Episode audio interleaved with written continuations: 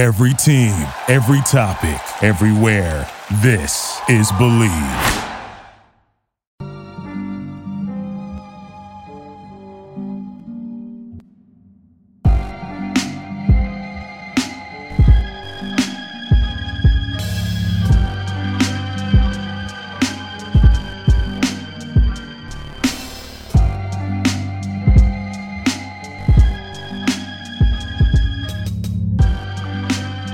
Welcome, everybody, to another episode of Pod Strickland. I'm your host, Shwinny Poo, and this is episode 198.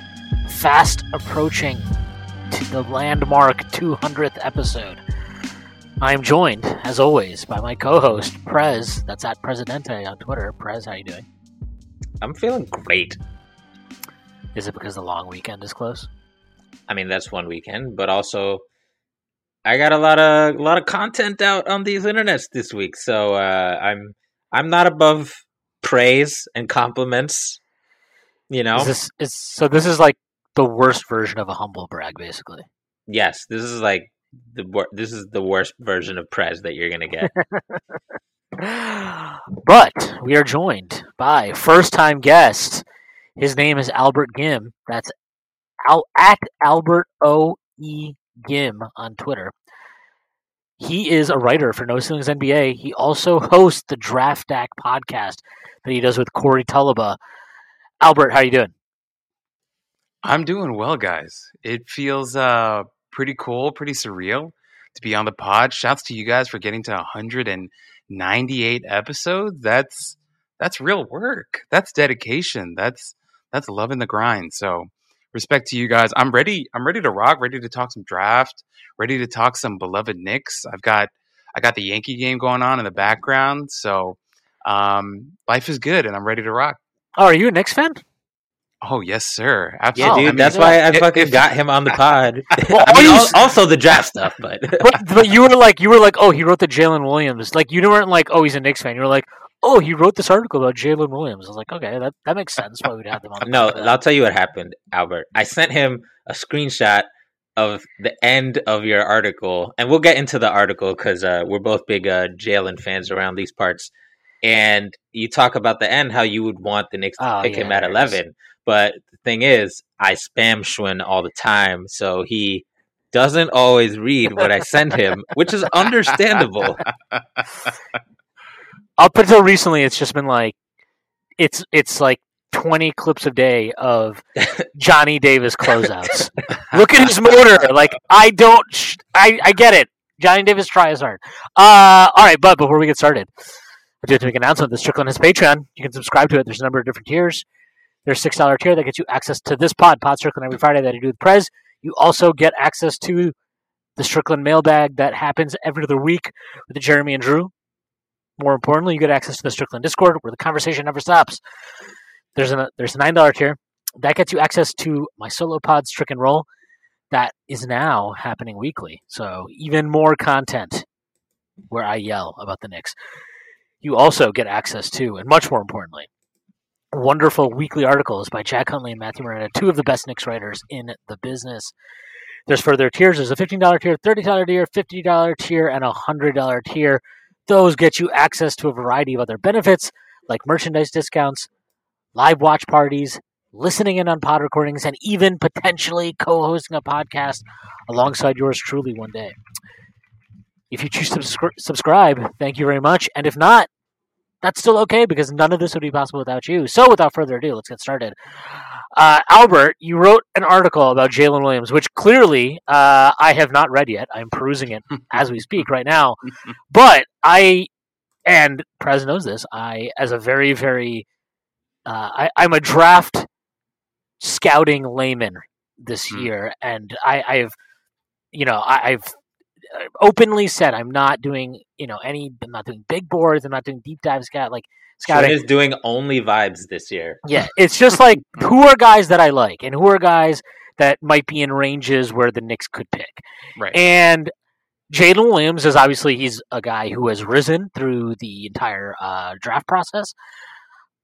I got. I'll just give you my initial imp- uh, thoughts on him. I have no idea why he's been projected.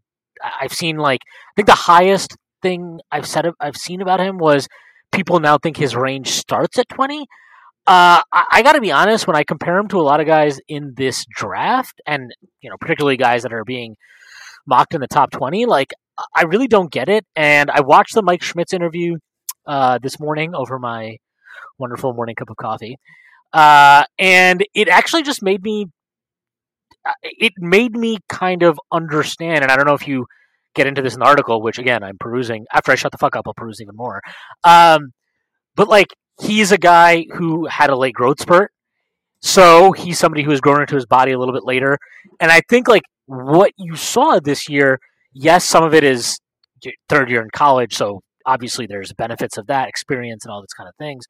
Um, but I also just think you're seeing a, a a guy who is now comfortable being six five with a seven two wingspan and all that that entails and how to use that to his advantages.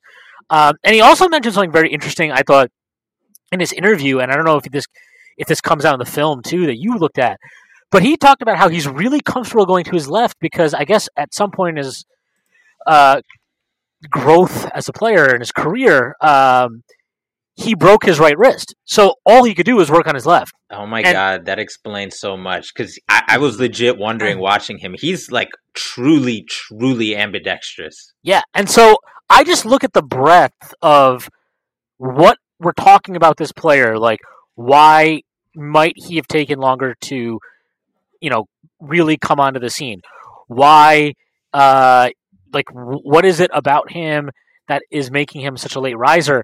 And the more I look at it, I'm just like, like, should the Knicks take him at 11? Probably not, because you can get him later. But it's also a thing where I'm like, like the Spurs took what Primo last year at twelve, was it? And like they had intel that OKC was going to pull the trigger on him if they didn't, and maybe they could have traded down and got like a couple of seconds or something like that, but and still gotten him. But they just ended up pulling the trigger on him. And I think like if you really like a kid like this, and again six five seven two wingspan, to me looks like can he be a primary ball handler in the NBA? I don't know. Uh, but he definitely looks like he can handle the rock and run offense for you in doses.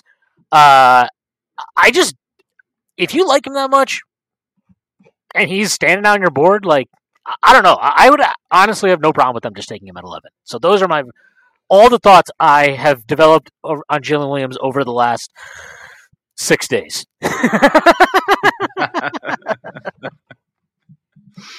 Oh boy. So my Jalen Williams experience, like I didn't, I, I didn't, I was late on the bandwagon like a lot of people. And actually, the first time I saw him was, uh, I didn't even know who he was. He's just the guy who dropped Chet twice in the highlights, and Right.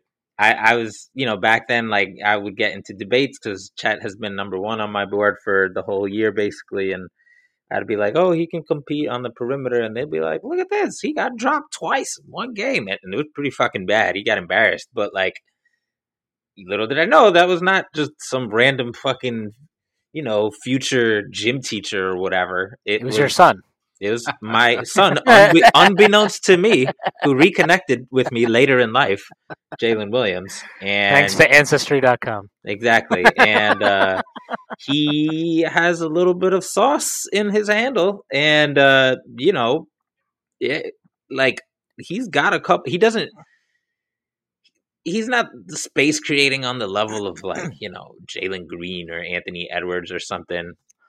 Uh, but he's got a little something something there, and hmm that was the that was kind of the intro to him for me and just seeing the rest of it like and then obviously he had all so for people who don't know jalen williams you know he's a junior he's six six he was a wing he did a little bit of everything um for santa clara. He ran a ton of pick and rolls um of all the guys i did a chart and i put it on twitter because i'm a loser and it was comparing the number of pick and roll possessions that a lot of two guardish wingish prospects had, and I think he had the most aside from Alondes Williams, whose usage was like ninety nine thousand. So uh, he like really good at running pick and roll both ways. He can shoot, shot forty percent. Um, he's just really well rounded. And then he went to the combine, and his wingspan was like seven two, and his vert Right. was like almost forty inches, and everybody was like, "Holy shit! Should we be talking more about this guy?" So, um, Albert, I know you wrote, you know, obviously this this awesome piece, and, and we'll link to it when we post it. But like, w- at what point did he move from a nice player to like Knicks? Seriously, consider this man at eleven for you. I- think the biggest thing for me is I'm similar to you guys. Um, Williams is a guy who was. It took me some time. Um, the the thing that I mentioned in my piece is that uh, Tyler Rucker from our site and Corey Tulaba as well. They mentioned Williams months ago, and even back then when they mentioned him, I was like, "Who the hell is this guy?" Like just like you guys, I was like, "I've literally never heard of him." Um, he from a small school, and when I eventually got into his tape, the more I watched him, the more I realized, like, oh, this isn't like a small school random dude. Like this guy is a legit player. And then and then what happened? Like you mentioned, he went to the combine and absolutely just blew everyone out of the water. As you mentioned, the measurables, he had the fourth best max vertical, uh, the fourth best uh, three quarter court uh, sprint time. I mean, he showed everyone like, hey, I'm not some average athlete. I'm I'm almost I'm a really good athlete. And when you go and watch his tape, the, the best thing of it all is that he doesn't really rely on any of that stuff at all. He plays with unbelievable pace, unbelievable savvy. You guys mentioned the left hand stuff.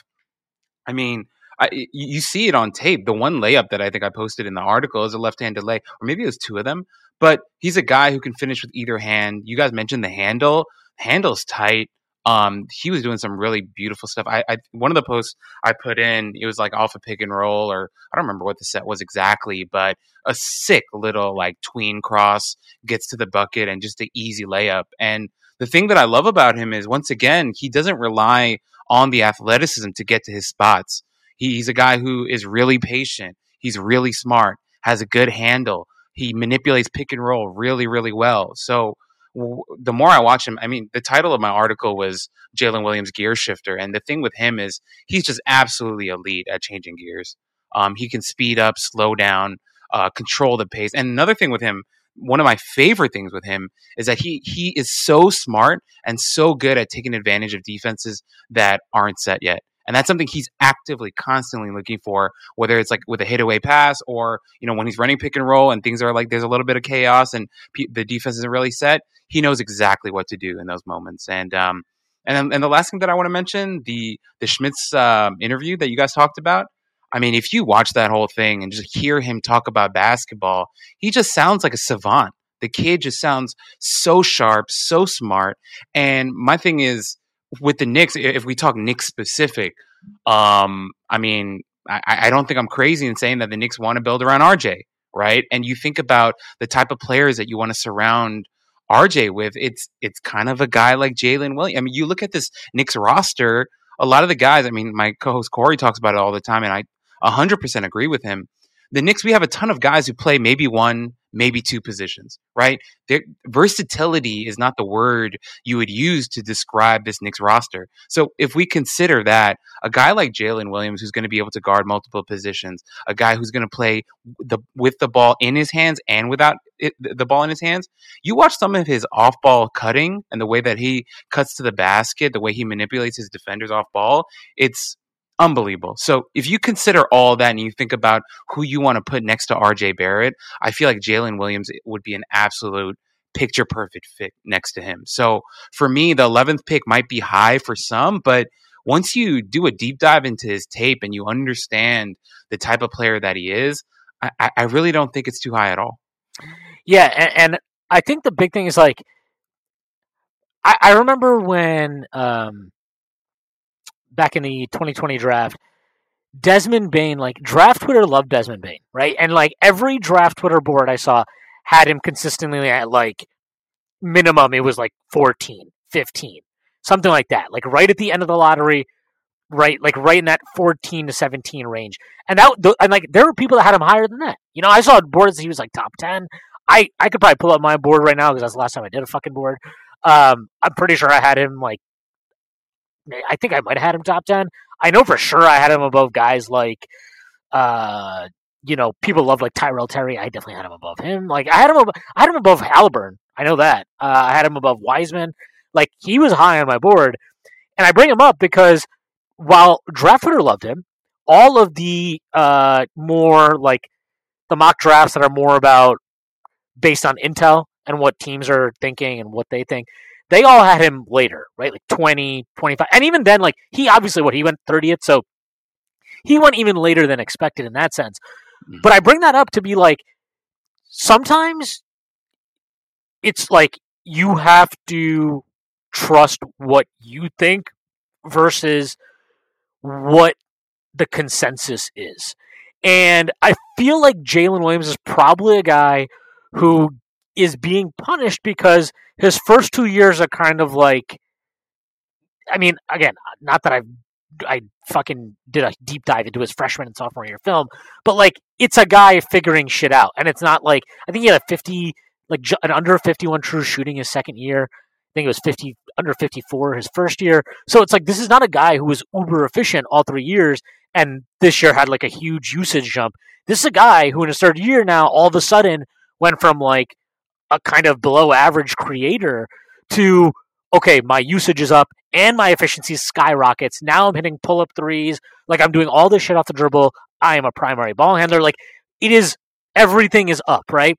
And I think when people see that with a third year player, there's you're still anchoring what his draft stock is to an extent based on what it was coming into the year versus just being like, well, what is he now?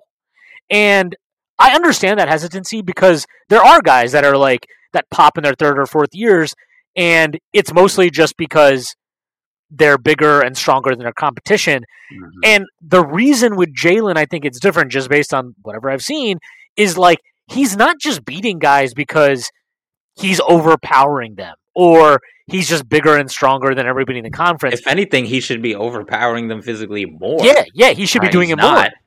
and and he should be out athleting them more and he's not and it's like that is what's so impressive with him to me because i still see like okay you have all this skill and you still haven't even you're not even leveraging your size that to like power through guys you're not like leveraging the fact that you have a 40 fucking inch vertical you know like you're not leveraging things that that you can still leverage and so to me like i asked uh our other co-host Stacy about this on our pod that we dropped on Monday.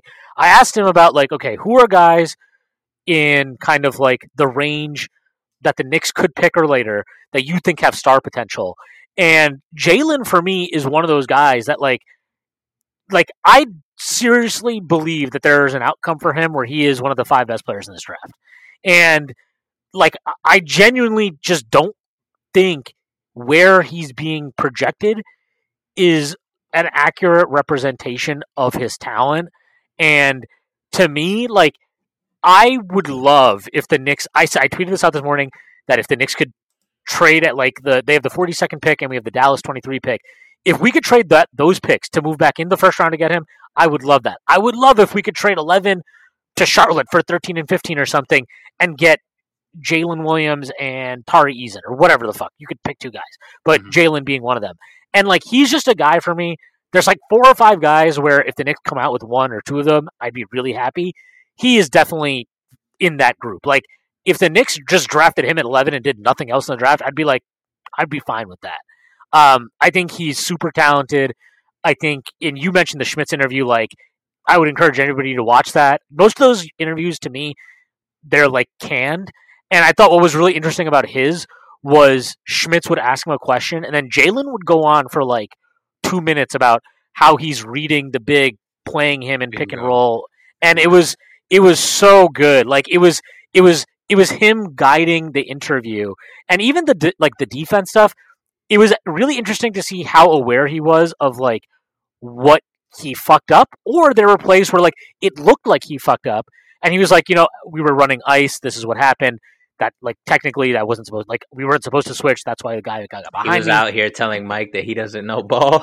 Yeah, it was just it was just it was it was just a really really good interview because a lot of those you see and it's like Mike asked him a question about a pick and roll and the guy's like, "Oh, I saw the big come up, so I threw this pass." And like they don't elaborate. Like there's nothing more other than that surface level like Right. this is what I did. And with him, he's like telling you like all like the five separate things he was fucking reading. It's like Doctor Strange out here calculate like, yeah, I checked like all the fucking possibilities and this is the one like that would work.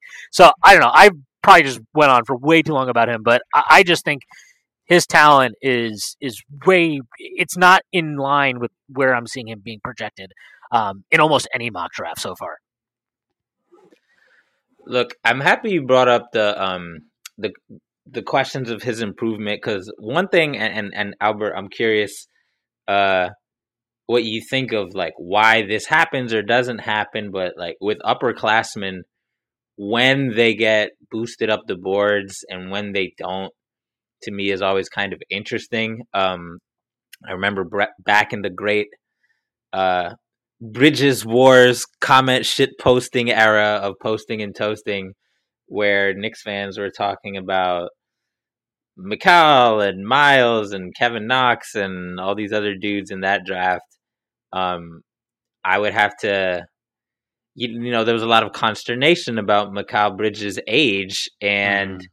people would. It, it, was different because it wasn't like, well, is the last year a fluke? It was more just like, what would X prospect like? What would Mikal? How was like comparing him to a freshman like Collin Sexton or something who right. I did not like? They'd be like, you know, what what how was Mikal as a freshman? You know, and the implication being that the freshman player would improve as much as Bridges improved. And I'm like, like at this point, Bridges' freshman season is completely irrelevant because he made an outlier jump. He made a jump that was not expected. It wasn't gradual improvement, and he became a ridiculous player. And not all freshmen are guaranteed to do that, even though all freshmen are going to improve. And then on the flip side, you have guys like Davion Mitchell, who a lot of people on draft Twitter didn't like, including me. And everybody else was like, "Who gives a shit? He's old, but he's really good, and this is his. He's going to be really good in the NBA, and his stock is going up, and and that crowd has been mostly proven right so far. I feel like you know when he went tenth or whatever. Right. So to me, I'm like, I know Davion. You know they had the deep tournament run, and that always helps, but I, I I'm just wondering like like I don't know mid twenties 20 mm-hmm. to 25 seems crazy to me for Jalen Williams. I don't know. I might be tripping, but like right. just nap. How do you, how do you approach generally, even not even just beyond Jalen, guys right. who are juniors and seniors? I, I think uh, the biggest thing for me, and it's the same for my co-host Corey, both of us. Uh, I mean, to be honest, we get a lot of shit because people say we agree too much, but I think that's why we're co-hosts because like we, we we really see the game very similarly. We love older guys. We have no problem with older guys. No one's gonna listen to our pod and um, accuse us of accuse us of ageism. We we like the old guys. Uh, we really do. Last year, I think I uh, Corey and I both had Davion in our top sixes uh, on our boards because uh, we were huge on him, and uh, I, I just I just don't see any problem with Duarte. Same thing. I really like Pritchard in the year that he came out. I, I I saw no problem with the age. I just watched a guy just be really good at basketball, and I was like, that's cool.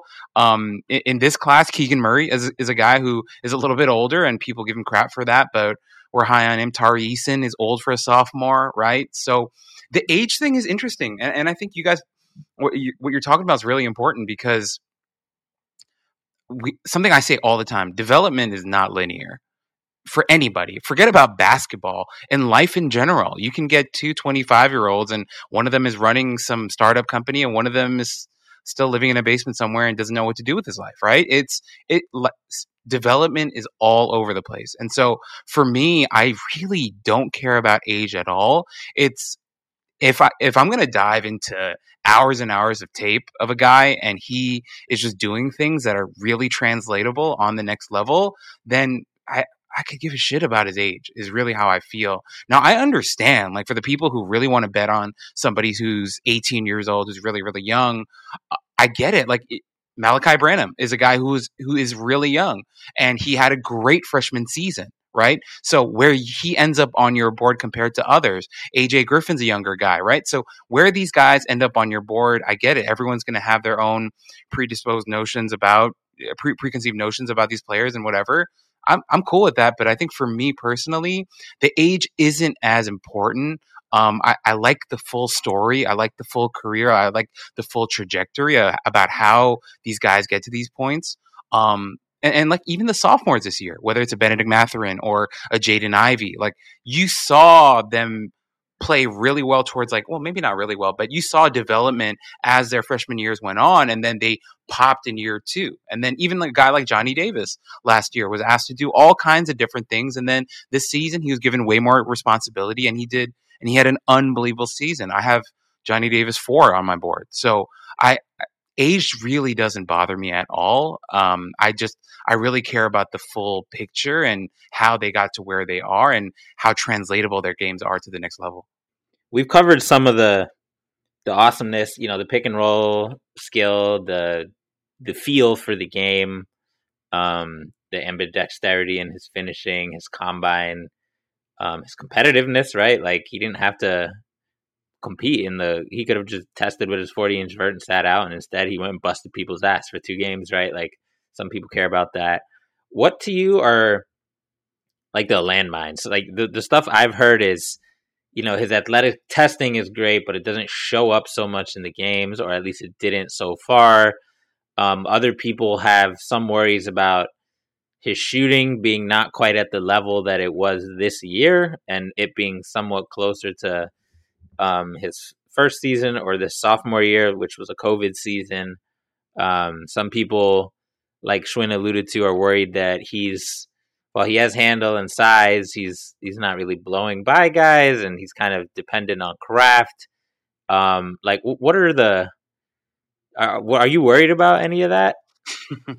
um, so it's tricky. So the reason why I think it's tricky is because when people bring up Jalen Williams' athleticism not really popping on tape. I can understand that. I mean, people had the same questions about Tre Mann last year heading into the draft. They're like, hey, this guy, you know, is I mean he seems not athletic. everybody did not everybody did right press I had Tre irresponsibly high on my yeah board. but I mean if you remember last year a lot of people had those questions like okay yeah, he's yeah, athletic totally. but we don't see it in the game and then he gets to OKC and then he's just dunking on people's heads and laughing at everyone right so with Jalen Williams I get it even like when he attacks the rim there are times where it's like a little under the rim and you're like hey man um you could have jumped a little higher on that I get it, but at the same time, like you guys mentioned it too, he had that whole growth spurt thing, and he, I'm sure he's uh, used to being a little shorter and you know living under the rim and being really savvy. But I'm okay with that because once again, like I love the fact that he was never reliant on that athleticism and he was able to get to his spots when, whenever and wherever. Like if, if you watch some of the clips that I posted in, in my article, like just the, the manipul- manipulation, the timing, the vision, the threat of the jump shot, the handle, like the, the, the culminate or sorry, the, the, once you aggregate all or put everything together and see the whole picture of his offensive package, it's like, I, I, it's fine it's okay. And then, if anything, once he gets into an NBA program, NBA coaching, NBA players around him, we may start to see him pop a little bit more than he did in college. So I, I think there are a lot of different factors, but I get it. And even with the shooting, I that's the one thing where I'm like, I, I'm pretty I'm pretty set on him with that. Like it, you look at the mechanics of his shot, I'm just like, what part of that do you think is not going to translate? I, I, think he he can shoot off the dribble, he can shoot off the catch. Some of the mid range pull ups were really really nice. Um, he shot it from deep three and hit some really nice shots. So I don't know. Like I I didn't come on your pod today to just sing his praises and be like, yeah, he's the perfect player, but the questions that you listed, like I feel like I, they don't worry me too much because ultimately, let's say that his shooting regresses a little bit and he's like a 36%, 37% shooter from three. I, I can live with that because that's not the only part of his game that's going to matter. So overall, I'd say with those questions, I understand them, but I I'm I feel pretty okay about them. That's kind of one of the reasons I'm I'm also okay with him is he's he's a versatile prospect in the sense that like he doesn't have to be a primary ball handler. He could be a Bingo. secondary ball handler. He could be a two or a three or even a four. Like he can, you can put him in all types of roles, and he'll probably be fine. Like as far as floors go, like there's, I, I just don't see the any way he's a bum. And obviously, you hope the Knicks get more than not a bum at, at, at, 11, but like he's, you know, he's versatile and, and I think the improvements from earlier in his college career are real. Like I tweeted this out. Um, he, in his first two years combined, had 115 catch and shoot threes, shot 31% on them. His junior year, he had 64. He shot them at 48%. And like, that's a really big improvement. Um, he improved in his long two shooting percentage. He improved in his free throws. He improved in his runners. He improved his vert. He improved in his passing. So like the the guy's putting in work, man. So I I guess my my last Jalen question, unless uh, Shwin has some more, is uh, where I, I don't know who else you like for the Knicks. We've talked mm-hmm. about Tari Eason and Dyson sure. Daniels and Benedict Mathurin and Mark Williams and so on, not so much, but like. Oh, we've talked about Mark Williams. I didn't know. Yeah, yeah. Shwin, Shwin wants to take Mark Williams number one that's overall. not. Yes, yep. That's exactly mm-hmm. what I said. Word yes. for word. totally real news. Mm-hmm. Um. Anyway, my question was like, you said in your article you like him at eleven, and so do both me and Shwin. Um, how do you like him compared to some of the other guys in the mix at eleven? So for me, I feel like so on draft night we did our live stream, and I was, uh, you know, I was being a, being an idiot saying the Knicks were going to get the first pick, but when we ended up at eleventh, I was excited. Like I feel like this is one of the best drafts to have the eleventh pick, and and the reason why I say that is I, I think it's hilarious. Like when like teams or like people on Twitter they post like, oh, like these are all the players in the past who were taken with the 11th pick, and they put Klay Thompson up there and all these random guys. I can give a rat's ass about who went 11th in the past. What I do care about is the Knicks being at 11 in a draft like this one. I think the context is really, really important because I feel like with the Knicks sitting at 11 and with the Knicks needing modern, versatile wings, we are going to have so many different options sitting right there at 11. Like there's a world where Malachi Branham, Dyson Dyson Daniels, Jalen Williams, Benedict Mathurin, Ochai Agbaji, Ousmane Dieng, Dalen Terry, uh, Patrick Baldwin Jr. All these guys are just going to be sitting there staring at us. And my thing is like, of all the years for us to be at 11 and to have those types of players sitting there at 11, this is that year. This is an incredible year. So for me, I would love Jalen Williams there. I would love if Dyson Daniels makes it to 11, he'd be a great pick for the Knicks. I, I compared Dyson Daniels to a modern day Ron Harper. Is how I feel about his game. Um, I think he's going to be an incredible defender, a great passer, pick and roll operator. His floater is just ab- that thing is perfect. He has an incredible floater, uh, great physique, great frame. I think he's going to be unbelievable. But then beyond him, right, the, the other guys that I met, Ochai Agbaji just won the national title. He's a freak athlete. He can shoot the three. He's an older guy. I don't care about that at all. You watch his film and tell me he's not going to be a good NBA player, then what are we even talking about?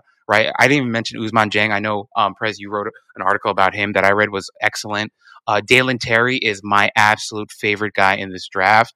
Uh, he's a guy that I'm just going to be, I'm on the warpath for right now. Uh, his dad likes all my tweets right now because all I do is talk about Dalen Terry.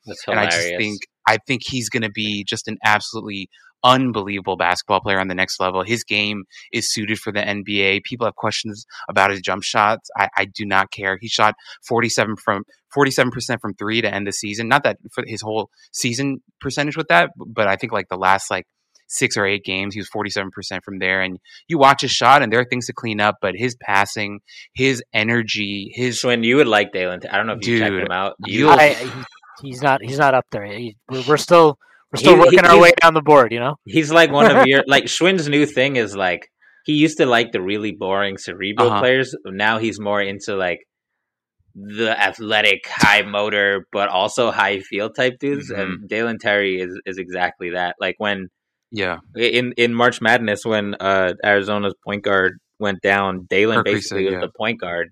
Right. And he's like a six seven fucking pogo stick. oh, so he's like tooled up. Yeah, so, oh yeah I was actually there at that game. So it was Oh, the um the uh what's it called the the Pac-12 conference in Vegas. Uh, me and Rucker we were there to wa- to scout and to watch them live. It was funny. We were like sitting with like the Lakers scouts and the Orlando Magic scouts, and we were just like you know trying to act like we belong, but whatever. I like the Lakers scouts being there pretending like they have a pick. but we were there, and so we saw Terry play. And as soon as Kriisa went down, we're like, "Holy crap!" And then we saw him play again, and Terry just, dude, he commands the whole arena. You feel his presence constantly, and I think he would be absolutely electric in a Knicks jersey. Like people will fall out of their chairs watching this guy play. Um, and you put him next to RJ with the playmaking and everything that he's got, the defensive versatility. You, you're you're gonna love him. Uh, but beyond him, also like a Patrick Baldwin Jr.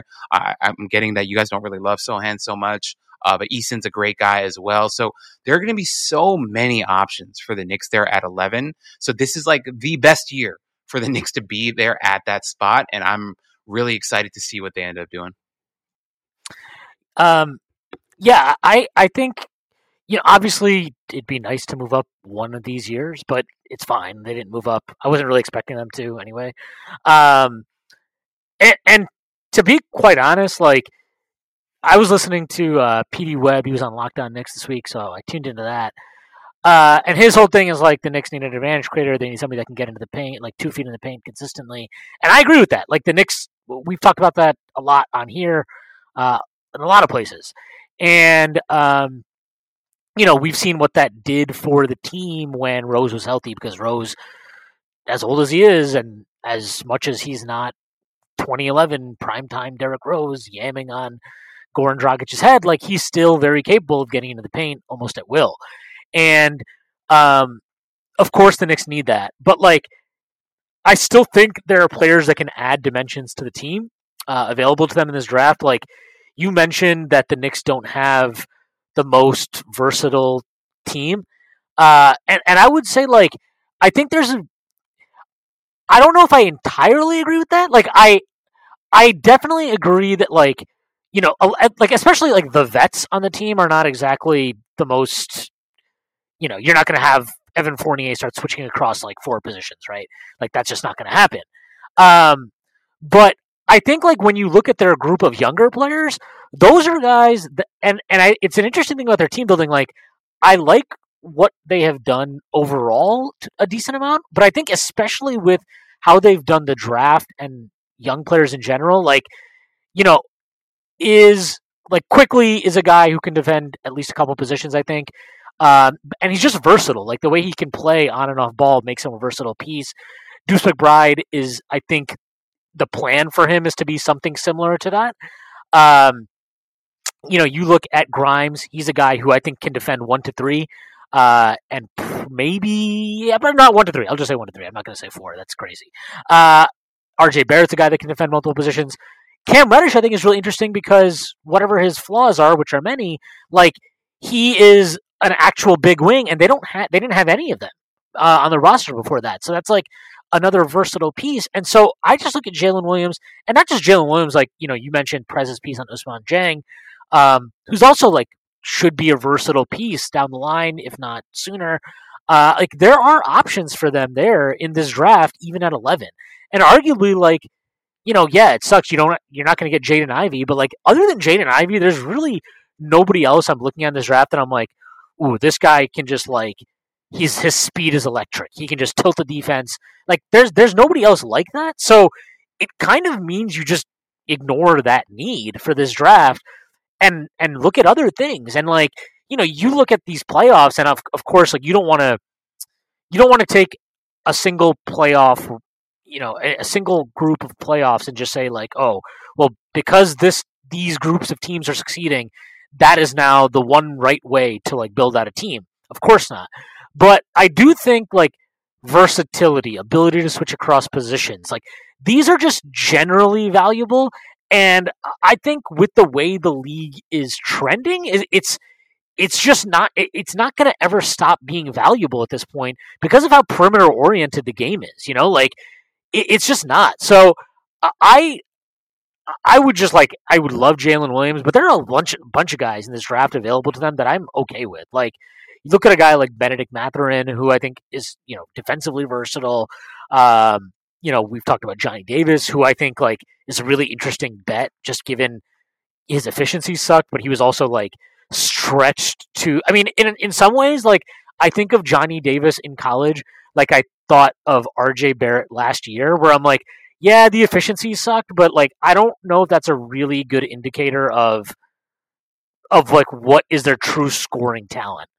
Um, if that makes sense. Like I think Johnny Yeah, Davis is a guy yeah, like Johnny Davis is a guy to me. I I watched him play enough that I'm like, and Prez made me watch him play enough that to me it's just like, yeah, I I feel like this guy can be a very if you scale down his usage to like 23, 24, how efficient is he now? You know, like it's it's a totally different ball game for him. So I, I'm really interested in in him. I think that he's like a fun player. Um, and there's just a lot of guys like that in this draft that are going to like, you know, we can love Jalen Williams. I think it's safe to say if the Knicks want him at 11, he will be there at 11.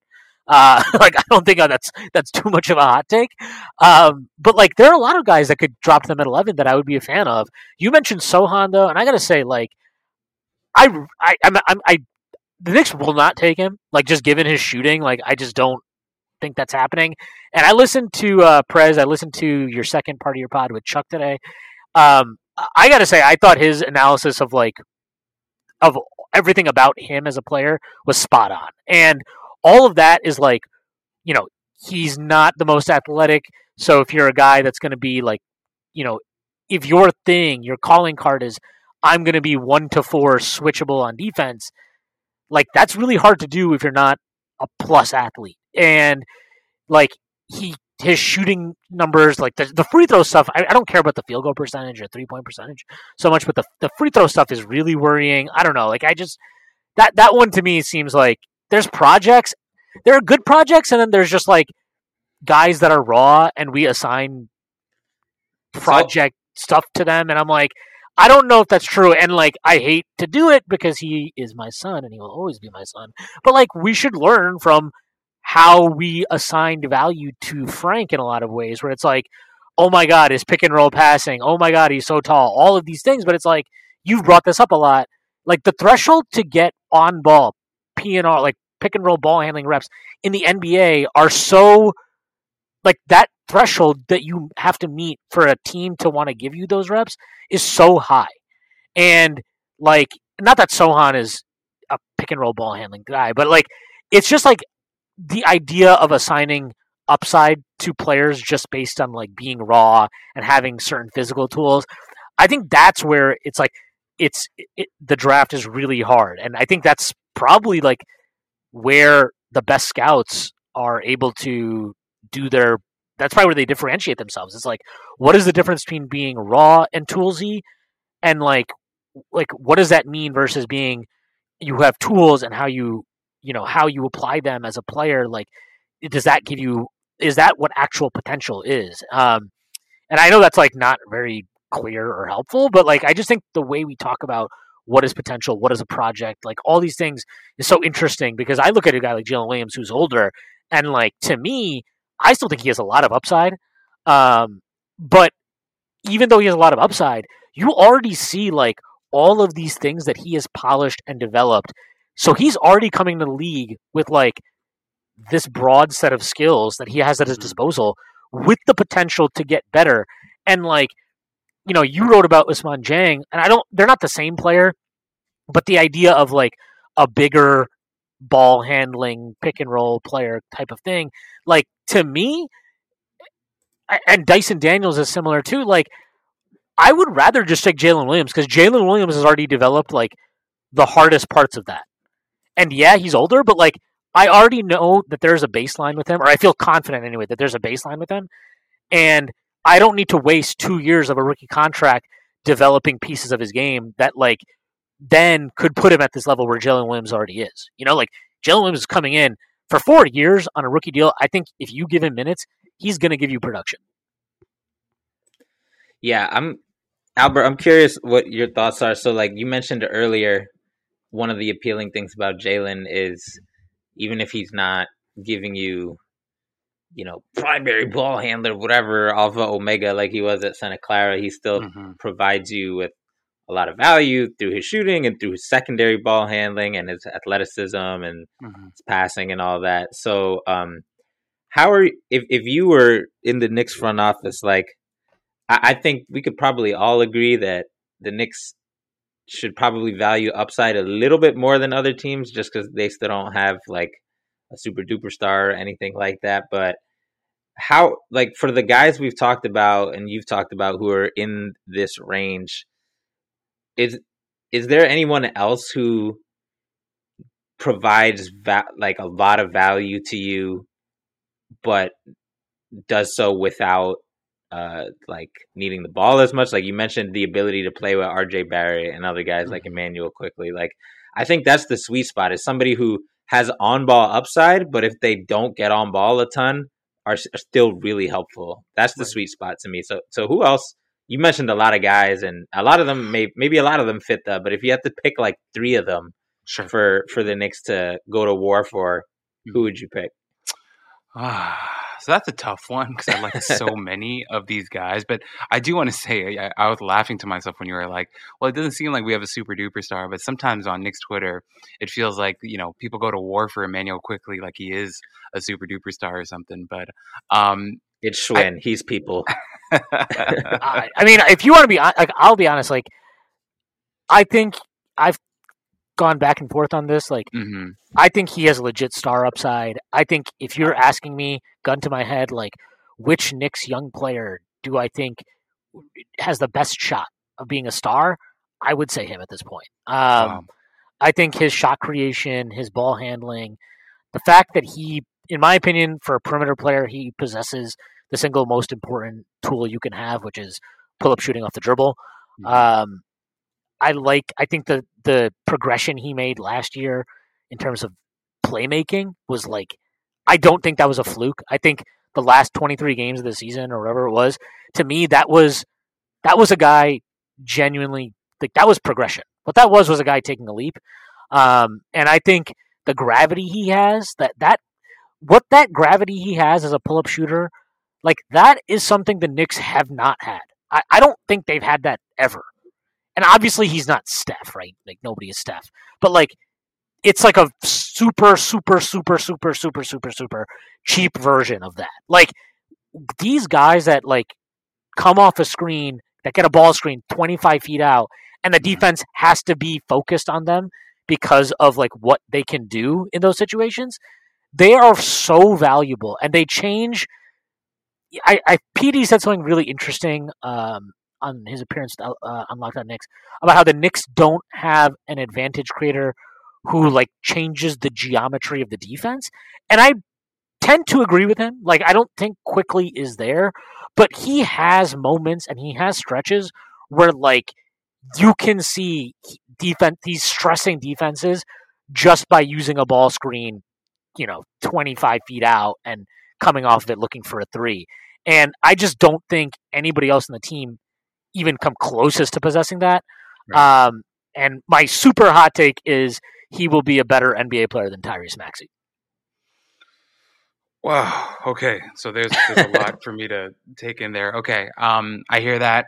I respect that. Um, I don't want to argue with you on that. It's just for me, I had Maxey in my top ten, and I did too. Draft, I wanted Maxey to go eight to the Knicks.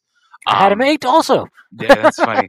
um, but yeah, I, I, I hear all that, and you know, to your to your earlier point when you were talking about the versatility of the Knicks, and I, I- know what you're saying, and like a lot of that was theoretical though, because with McBride, like we still have to see Cam Yeah. Reddish, Yep. we still have to see. But my thing is, that's nice, but I don't think it's enough, and I think the Mhm. Knicks should be looking to add a lot more, um, especially if we want to pair them with a Quickley and an RJ, because we need wings. We, we just you Mhm. mentioned Yeah. it. Our The only big wing is Cam Reddish, and that's I, I want to see the Knicks. Like, I it, what do we have? Like two picks in this draft. I'd like to use I like to use both of them on wings and be totally fine with it. Like, if the Knicks end up with Jalen Williams at eleven and Justin Justin Lewis at forty two, I'd be the happiest man on planet Earth. Like, I, I just feel like we need to be doing more of that. But um, if Prez, if I go back to your question about the top three guys um, that I would like at this spot, I think according to my board, Wait, wait, Um, wait, real quick. I'm gonna cheat and modify the question at the Sure. one yard line here. Sure. Assume Dyson Daniels is off the board because I already know you love Dyson Daniels, and sure. apparently he's like getting top five, Yeah, six he consideration here. So Okay, so without Dyson Daniels, what you're saying, yeah. right? Okay. yeah, yeah. Well, the the guy that I have above him, who I think might actually be there, is Malachi Branham. Um, he's Ooh. he's a guy from Ohio State, and I, his pull up shooting, his shooting from the mid range, his shooting from three, his off ball stuff, he can even create out of the pick and roll. He's he's wicked, man. Like he's a guy that I think is unbelievably good for his age. Now, this is one one of the parts where we bring up age, right? Where he's super young, but beyond that, he's so damn good. So when you like, it, it's interesting how we talk about age, right? But if he's going to be that young and that nasty in his freshman year, you go back and watch how he was playing next to EJ Liddell, and some of the stuff that he was doing on that team was unbelievable. And I think he would be a great fit next to RJ, next to Quickley with his shooting and his playmaking. I, I think he would be phenomenal. So Malachi would be my number one um, in that range. After that, if I'm not ca- Just counting real Dyson, quick, do you see Yeah. Branham as a two three like defensively or Yeah. Absolutely, absolutely. He has pretty long arms, right? Like uh, Mhm. I he, he's, he... He's still got to fill out. You do you think he still Oh, has to for like fill out though? Yeah, yeah. Oh, 100%. Yeah. Yeah, I he's like, like twelve but- years old. Yeah, Yeah. Exactly. exactly. So I think over time, but he has nice shoulders. He's got big Mhm, shoulders. So mhm, I think mhm. that frame is going to fill out real nice. So, and if I'm not counting Dyson, I'm not counting Jalen Williams, then the next guy on my board I have is Ochai Agbaji. Oh, no, sorry, Benedict Mathurin. I think Mathurin would be a great fit for the, this Knicks team. I saw Mathurin play live, and he. He, he I know he's listed at like six six five six six, but he looked bigger in person. His frame is gigantic. Um, I think the questions with him, because I've always been kind of a pessimist when it comes to Benedict, but the biggest thing with him is when he's locked in defensively, he's an absolute terror. But when he's not locked in, he can float a little bit. So that's something that I think he needs to work on. But the outside shooting is real. The athleticism is real. He can. He definitely developed as a ball handler as well. And then after that would be Ochai Agbaji. I, I think Agbaji. You watch some of the stuff they're running like pick and roll with him, and they're throwing lobs to him, and the ball's like at the top of the at the top of the backboard, and he's catching them, throwing it down. And he was a guy that they relied on heavily as a, a guy. He had the ball in his hands a good amount. Not that he was a primary or anything like that, but the over his career at Kansas developed so much as a shooter. He's going to be a really strong, versatile defender, good length. Look at his frame. You look at the chest on that guy, the shoulders on him. He's going to be such a strong, solid defender on the next level. So if we're talking about guys like that, that you want to put next to a Quickley and a RJ, those three guys I think would be phenomenal. The NBA playoff action is nonstop at DraftKings Sportsbook, official sports betting partner of the NBA. This week, new customers can bet just $5 on any team to win and get $150 in free bets if they do. Looking to turn a small bet into a big payday during the NBA playoffs? With DraftKings same game parlays, you can do just that. Create your own parlay by combining multiple bets like which team will win, total threes made, total rebounds, and more and boom, you have a shot at an even bigger payout. Right now, all customers can place a same game parlay with three or more legs and get a free bet back up to $25 if one leg doesn't hit. Download the DraftKings Sportsbook app now. Use promo code TBPN. Bet $5 on any NBA team to win their game and get $150 in free bets if they do. That's promo code TBPN only at DraftKings Sportsbook. Minimum age and eligibility restrictions apply. See show notes for details. All I've seen of Agba is it Agbaji or uh, how do you pronounce it? Yeah, yeah, Agbaji, I believe. Yeah.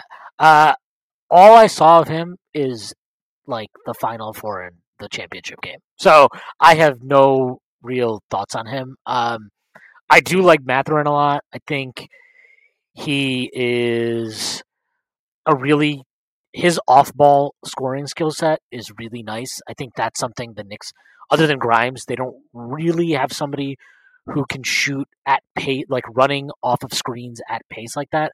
Fournier is a good movement shooter, but he moves like as fast as I do, which is not a compliment. Like it's it's very slow, and I think Mathurin is somebody who can scramble defenses if he gets hot because of the speed he runs off of screens at. Um, which is like, I mean, look, that he's not going to.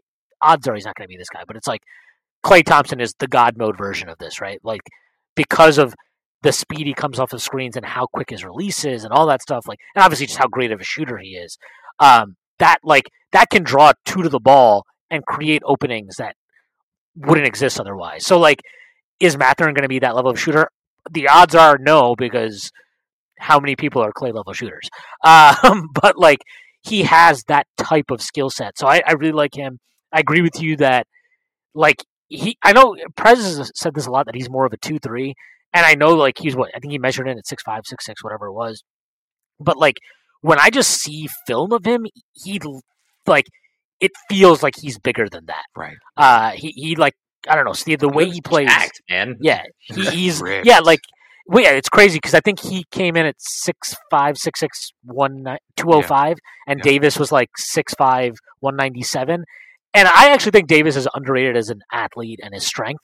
But Mhm. like for that to only be an eight pound difference, I'm like, your scales are fucked up, man. Like that something is wrong there because Mathurin looks like and if this is two oh five, like he can probably get to 215, 220. That's insane. Like he's gonna be just such a physical beast. Like I just I would love to add him. I think that would be fun. Um, Tari Eason, I I really like um, just the way he plays, his size. Um, has talked about like he actually got some small ball five reps defensively in college, and that's something that he thinks he can do at the NBA level.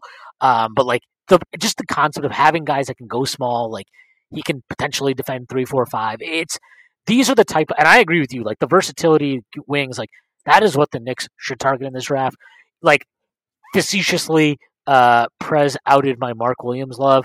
Uh, like I just think if the Knicks got an extra lottery pick or something, or an extra first, and they wanted to take a big because I don't think Mitchell Robinson is staying here, I would be okay with that. And I really like Mark Williams. I, I mean, his like we talk about physical tools, like his tools are bonkers. Um, Yeah. I, I think I actually think his upside is. uh, I've seen like a lot of draft Twitter seems really down on him, and I understand that like why. I don't Um, get it at all. Yeah, I like him a lot. Like I think Mhm. A If- if I were- if I were to bet on a center in terms of like, because him and Duren are the two that look like they're getting any type of lotto buzz. Right. Um, I would take Mark pretty like easily. I just think give me the guy that has elite elite tools like that. Like what what is this? He had a nine nine standing reach or something, right? Like it, it was yeah. something crazy, and like it was. I think it was more than Gobert. You know, like because I uh, th- maybe it's PTSD from like us not drafting Gobert because I didn't really follow the draft at all back then. But I just remember like seeing his measurables at that time, and they were like I knew nothing about him, but I was like the Knicks had the twenty third pick I think in that draft. They took Hardaway Jr. Um, but like I just remember seeing his like his measurements, and I'm like, why don't the Knicks just fucking take this guy? Like, like you, like, you can't teach this shit. This is insane, and he doesn't look like a stiff. And that's where I come on with Mark Williams. Like, he's not a stiff to me, and he has these crazy physical tools, and like he he has like good touch, like his offensive touch on the basket. He's not a guy with no offensive skill, which is really important to me uh, when you're talking about like centers and their ability to be on the floor in crunch time and playoffs. Like, I think he does have an upside uh, and, and a potential to be that guy. I one million percent agree with you. I, I have I, I know I talked a lot about wings today. I would have absolutely no problem with the Knicks taking Mark Williams, uh, even at eleven. Um, Mark Williams is a guy I actually wrote about him uh, a couple months back. Uh, I did a piece on him, Koloko, and Kessler together. I did like a whole WWE themed um, thing about them. But I love Mark Williams. He doesn't have arms. He has ladders for arms. It's unbelievable. It's his he's crazy and so Mhm.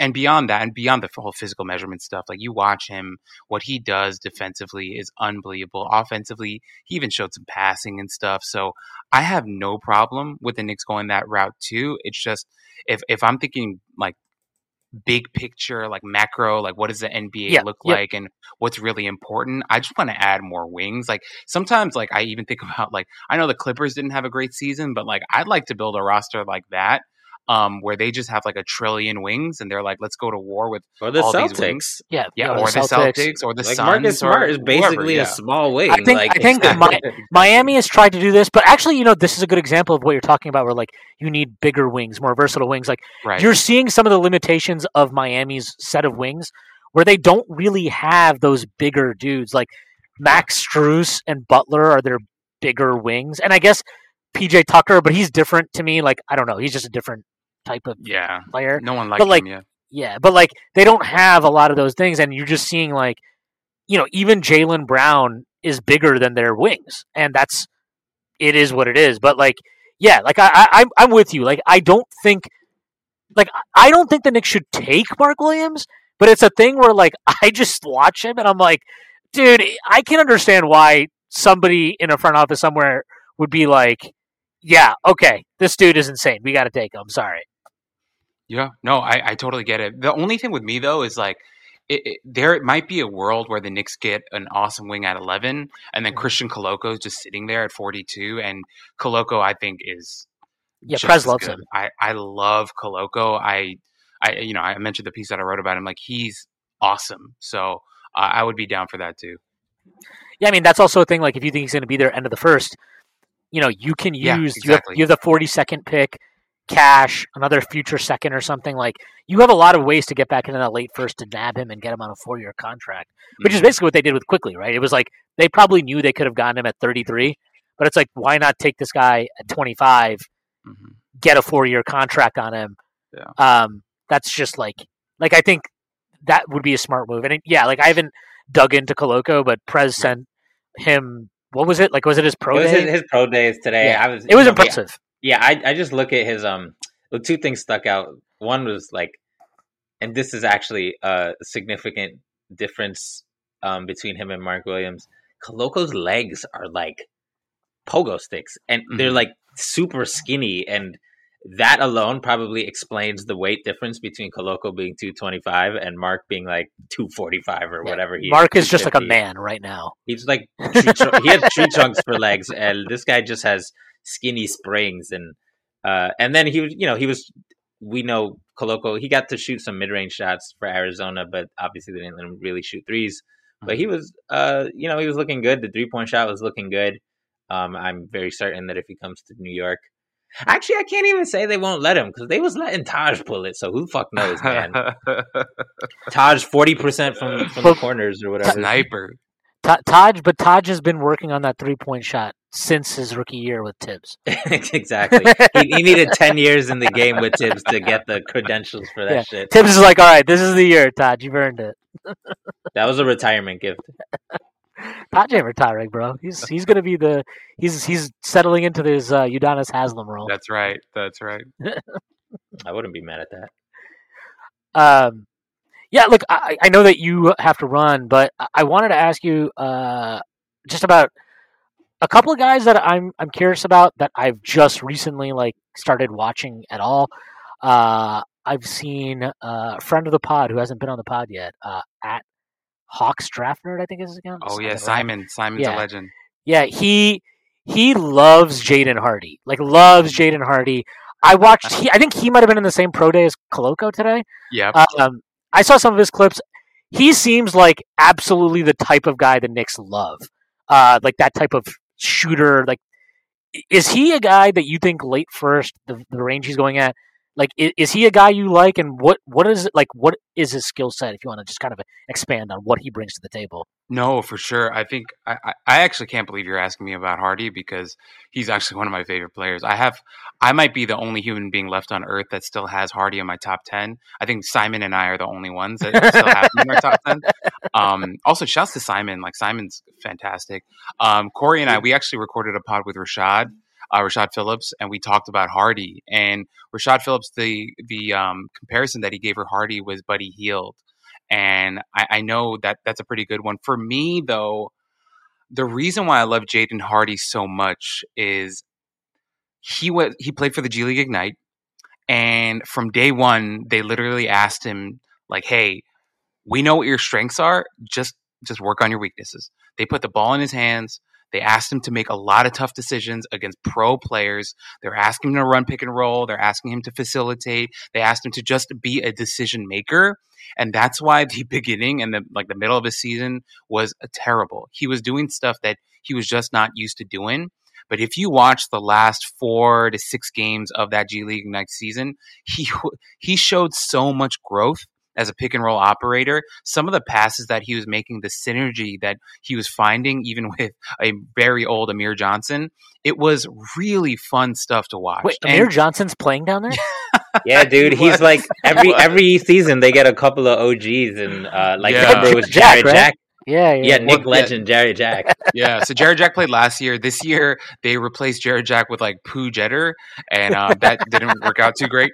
But you know, when you watch the Hardy tape and the way that he finished the season, the shooting numbers came up. The playmaking, you could visibly see he was more comfortable operating with the ball in his hands and making making decisions. Some of the pinpoint passes he made out of the pick and roll, it was fantastic. And ultimately, with him, the jump shot's real. He can shoot it from the parking lot.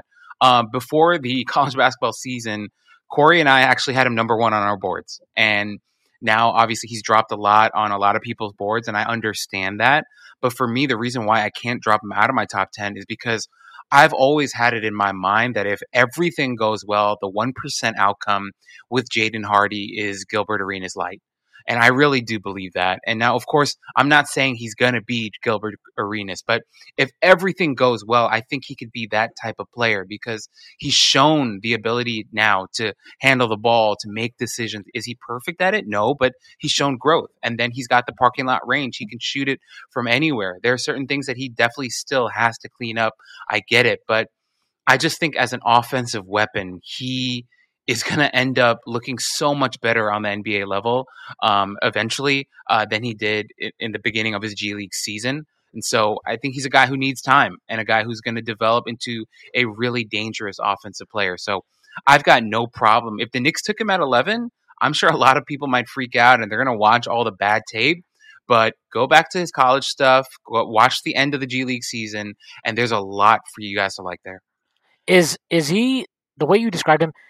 Does he have a lot of? Does he have similarities to like Bones? He's I not- like I like his physique a lot better than Bones. Mhm. Um, not that I don't like Bones' physique, but Hardy's got gigantic shoulders. I- I'm a big shoulders guy. I like these guys with hu- like Tatum shoulders, you know. But Hardy is a guy who is going to be physically, I think, much stronger than Bones, in my opinion. yeah, they both they both got range and they both put him up. Um, they both had loads of offensive responsibility in their pre NBA season. Um, Shwin, I, in, in, when you brought up Hardy, you mentioned that he might go in the late first. I actually think he'll probably go. Uh, is more likely he'll go in the like fourteen to twenty range. Really? Yeah, just because like a lot of the a lot of the things that Albert said, like his stock has fallen when he was in top five convo, but like that dude could fucking shoot it. Like my favorite Hardy stat is on uh I I, don't remember if it was catch and shoot, all catch and shoot or unguarded catch and shoot, but it was like Uh-huh. 50 percent. Like he's basically automatic if he's wide open and you know, like the the high, high, high end are, are like those kind of Gilbert type guys that you know you mentioned. He doesn't have the athleticism of a lot of those guys, which is the one differentiator. But he is like a physical. Like he's gonna get once he puts he has the frame to put on muscle, and like that'll help make up for it. How What- is his handle? it's he's got he's got what I describe as moves, but Yeah. still needs to tighten the handle. It- so like exactly, yeah. It needs some fine tuning. Yeah, yeah. He needs to just get it so it's not quite as fumbly, but like he he has the the press bait like saucy sauce type moves to create space and stuff. Um, I, I actually he actually reminds me. This seems like some people may listen to this and think I'm hating, but I'm really not.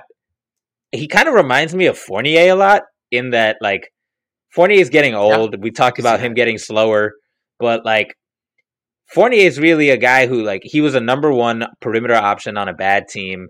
Really, he should be a two or three or four on a good team.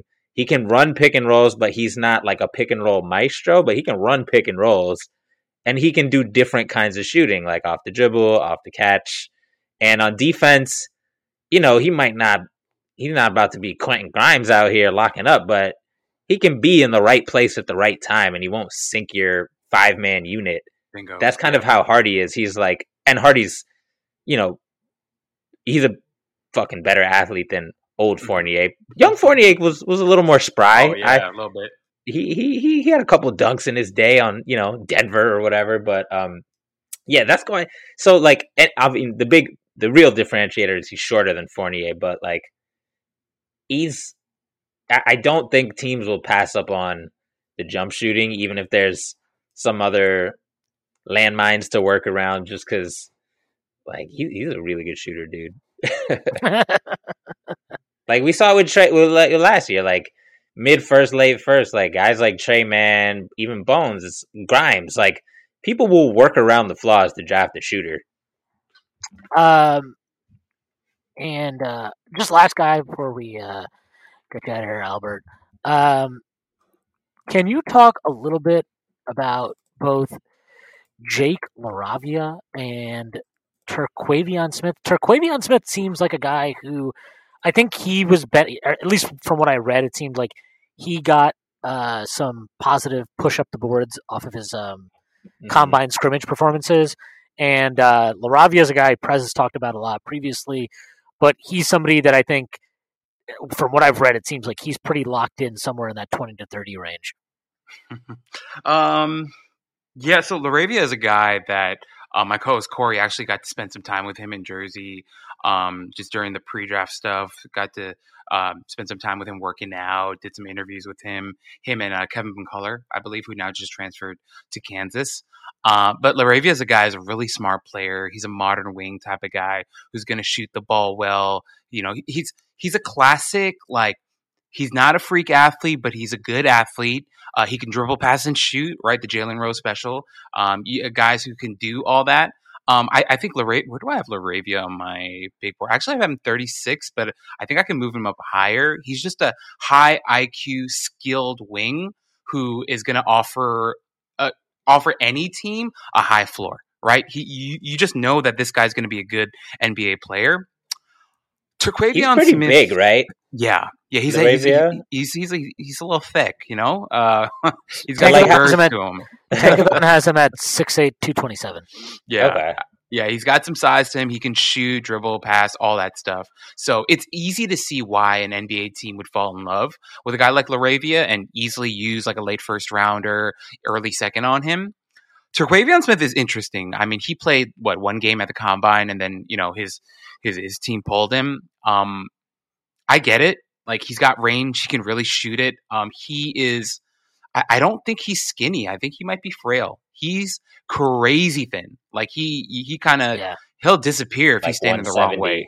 Um, you know, so I, I, I, that's one thing I don't love about him, but at the same time, like, dude, like he'll, he'll be eating more or whatever. Like, I don't want to hold that against him. But the thing with Terquavion that I didn't love, uh, the decision making with him when, you know, defensive would defensive would step up on him, add some pressure. Uh, I didn't love some of the decisions that he made. I thought he would panic a little bit and throw some of the wildest passes I think I've seen in a long time. Um, I'm I'm fine with him. I, I, don't love him. I don't hate him. Mm. I wouldn't say any of that. But he's like like I would very easily say that he's not one of my guys. Um, and, and, you know, it's funny. I think on our live stream, one of our guys was asking me like, "Would you take Terquavion or would you take Blake Wesley?" And that's interesting too because I'm not really a Blake Wesley guy either. Um, I think he's got absolutely no touch. But Wesley was Notre. He was at Notre Dame, right? Correct, correct. Yeah. But of the, the two, worst touch I've ever seen. So many layups, only glass. No it's negative touch. Like I, I, can't for a wing. Like I can't believe how many air balls he threw up there too, and the touch around the rim is like horrifying. But um, showed a lot on defense. Like he really pops athletically, and he did a lot both on ball and off ball as a defender. So I can see why he, he has some believers because he's really going to pop athletically. But Terquavion's a guy that I think is just fine. I'm not in love with, and he's yeah.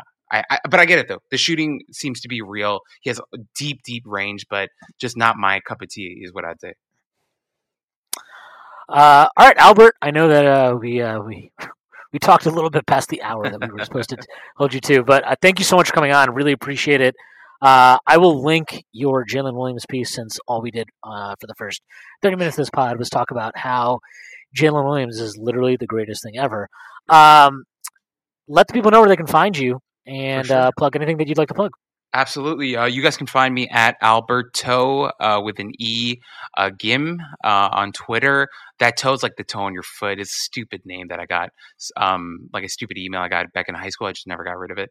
Um, is where you can find me. I'm a part of the No Ceilings NBA collective where we just talk about the draft and the NBA. Uh, is what we do. I'm also a, uh, the co-host of the Draft Act NBA podcast with Corey Tulaba.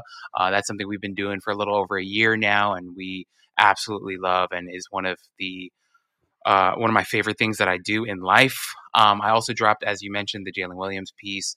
Um, also, if you're interested in, in, like Dalen Terry that I talked about, I wrote a piece about him about two months ago. That's pretty uh, in depth on him. But um, yeah, that's pretty much it about me. I would love to come back and talk more Knicks with you guys next time. I know we talked a lot about prospects, but you know, I'm you know, I born and raised Knick fan uh, all 32 years of my life. So I no longer live in New York, but I still do everything that I can to catch every damn game of my Knicks. So uh, yeah, this was an honor. You guys are awesome, and I'd love to come back and also have you guys on one day as well. Yeah, let us know. Uh, you don't want me on a on a on a draft. have Prez on. Pre- have Prez on. Uh, thank you so much, man. Appreciate it, and uh, talk to you soon. All right, bye, guys.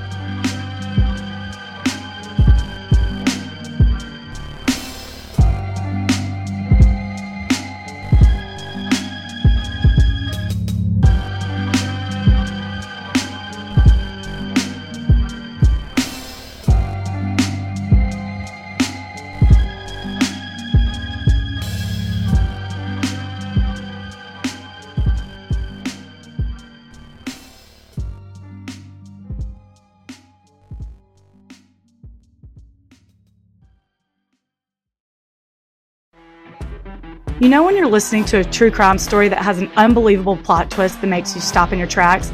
That's what our podcast, People Are the Worst, brings you with each episode. I'm Rachel. And I'm Rebecca. We're identical twins who love true crime cases that make you say, didn't see that coming, and we hate the people responsible for them. Listen to People Are the Worst now on Apple, Spotify, or wherever you get your podcasts.